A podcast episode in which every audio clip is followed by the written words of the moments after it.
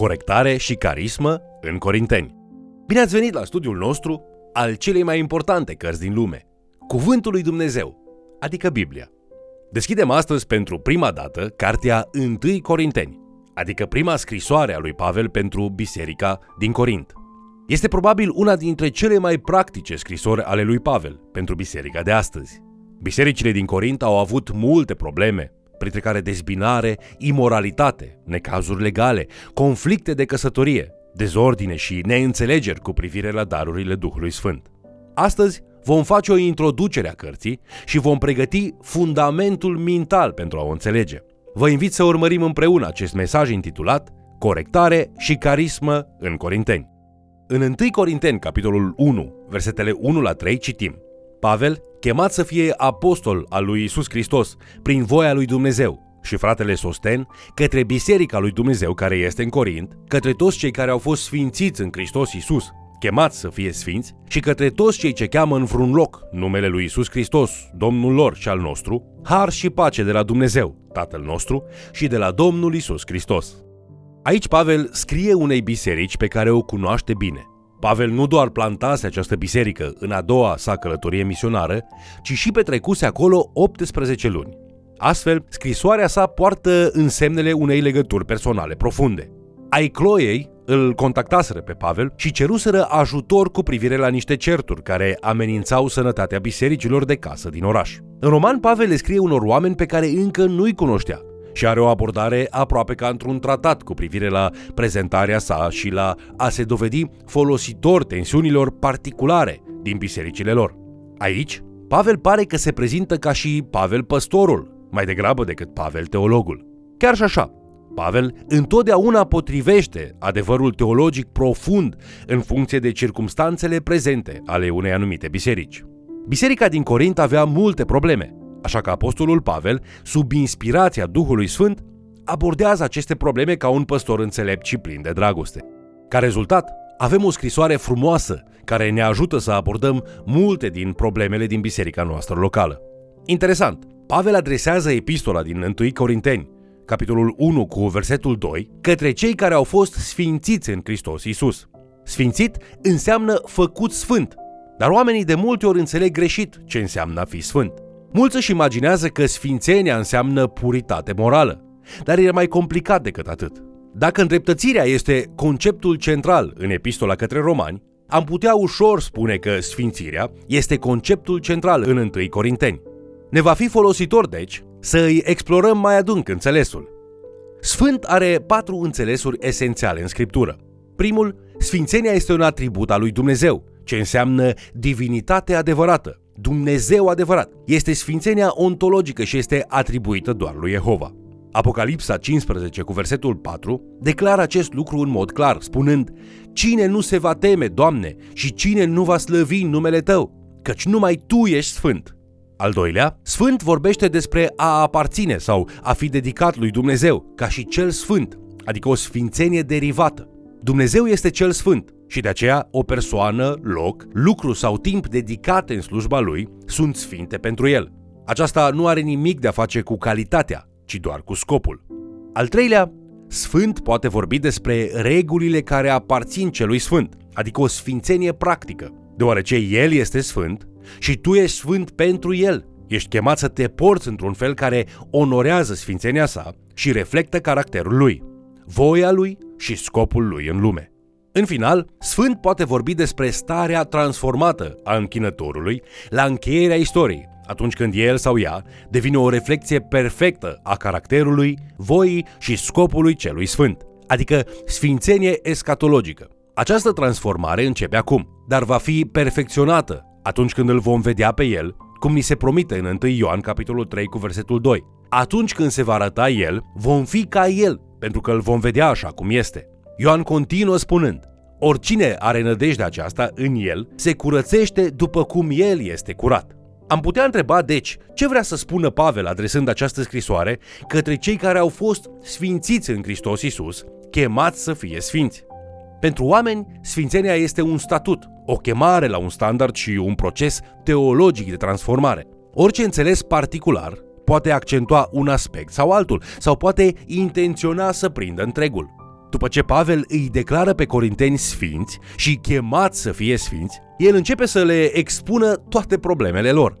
Astfel, cuvântul sfințiți aici nu înseamnă perfecțiune fără păcat. Cuvântul sfințiți înseamnă cei care au fost puși deoparte pentru Dumnezeu prin urmarea lui Hristos și care au fost chemați să crească în împlinirea standardelor lui Hristos în procesul de a deveni din ce în ce mai mult ca și El. Parte din această creștere, în asemănarea cu Hristos, implică felul cum creștinii știu să aibă părtășie cu alți creștini, felul cum își trăiesc viața și cum se poartă în biserică.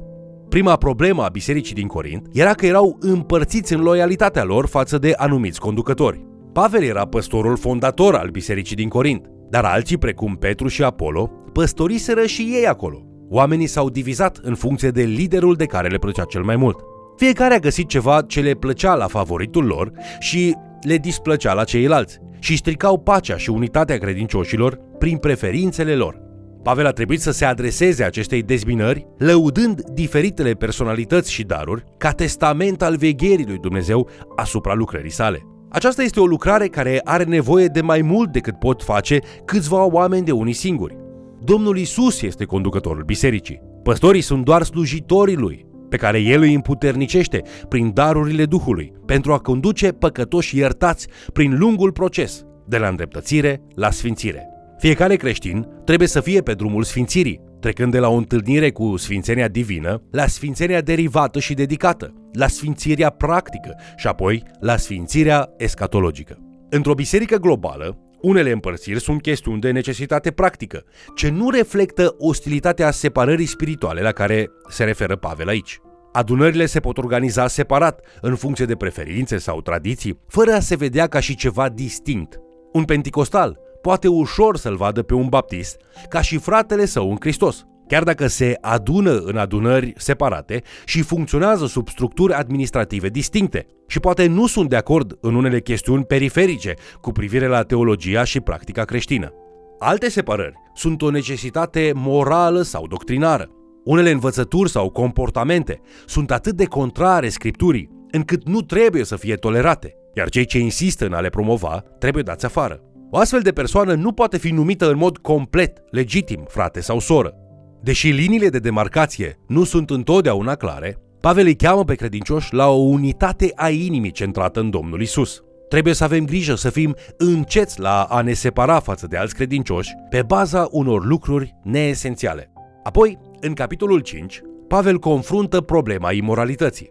Dat fiind obiceiurile lumii neevreiești, acesta a fost un motiv de îngrijorare încă din momentul când biserica și-a deschis ușile pentru credincioșii dintre neamuri, în fapte capitolul 10 la 15. Pavel mustră bisericile pentru faptul că îngăduiau chiar forme extreme de imoralitate să fie practicate în adunările lor fără a fi confruntate. Pavel declară în 1 Corinteni, capitolul 5, cu versetul 11. V-am scris să n-aveți niciun fel de legături cu vreunul care, măcar că își zice frate, totuși este curvar sau lacom de bani sau închinător la idoli, sau defăimător, sau bețiv, sau hrăpăreț.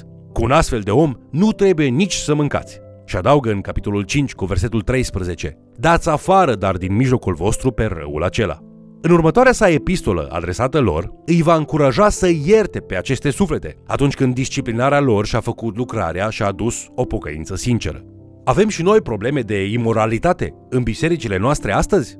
Bineînțeles, Pavel ne arată aici ce trebuie făcut cu privire la imoralitate când se ivește în bisericile noastre. În primul rând, trebuie abordat în mod urgent și răul trebuie dat afară din adunare. Matei, capitolul 18, ne arată un proces prin care putem să căutăm să-i salvăm pe astfel de oameni din ghearele păcatului lor, înainte de a-i da afară. Apoi, dacă se pocăiesc în mod sincer, spune Pavel, cei vinovați trebuie să fie iertați.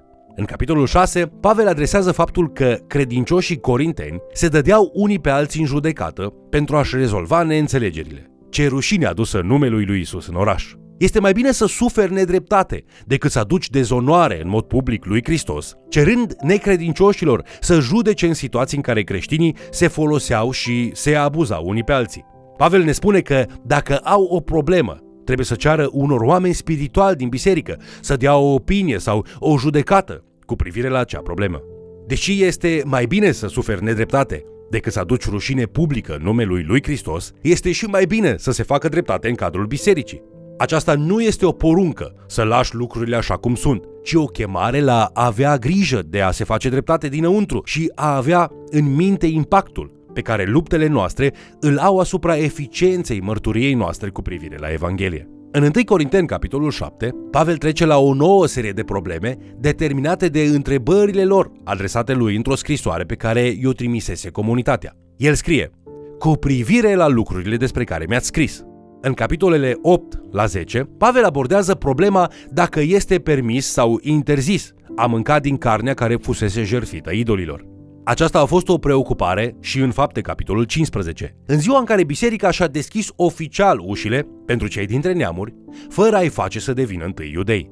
În prima jumătate din 1 Corinteni, capitolul 11, Pavel se adresează preocupărilor din Corint cu privire la rolurile femeilor în biserică. Multe biserici încă dezbat asta. În a doua jumătate a capitolului 11, Pavel se adresează problemelor cu privire la modul insensibil și dezbinător în care corintenii luau cina, ceea ce astăzi este privită de majoritatea ca o sărbătorire specială a Eucaristului sau a cinei Domnului.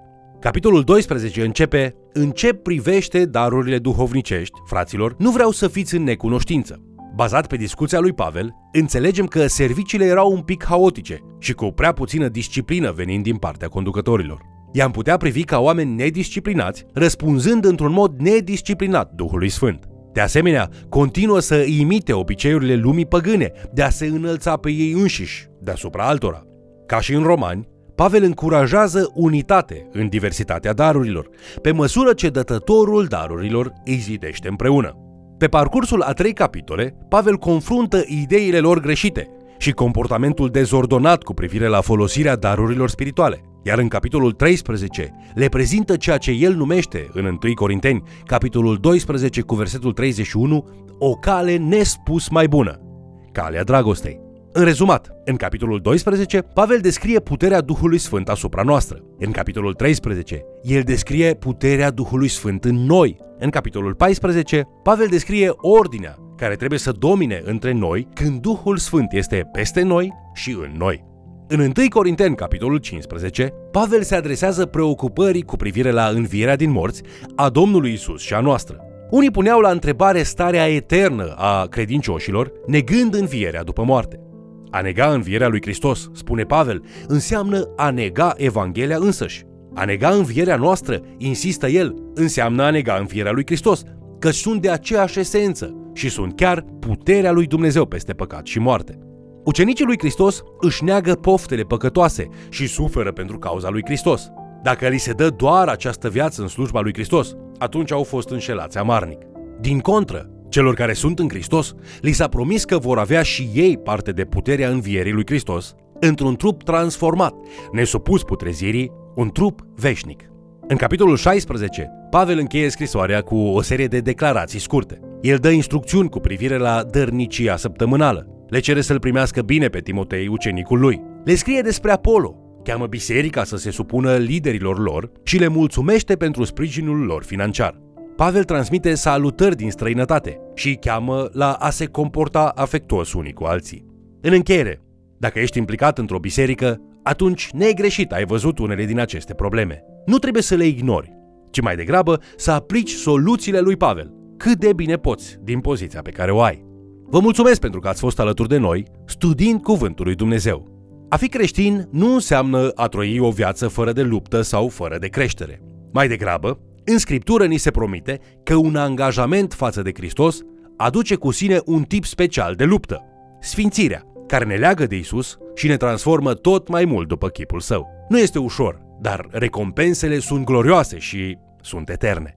Până ne întâlnim din nou, prezența sfântă a lui Dumnezeu să vă încurajeze și să vă umple cu pacea lui. Vă invit să ne urmăriți în continuare și, de ce nu, să mai chemați cel puțin o persoană să ni se alăture.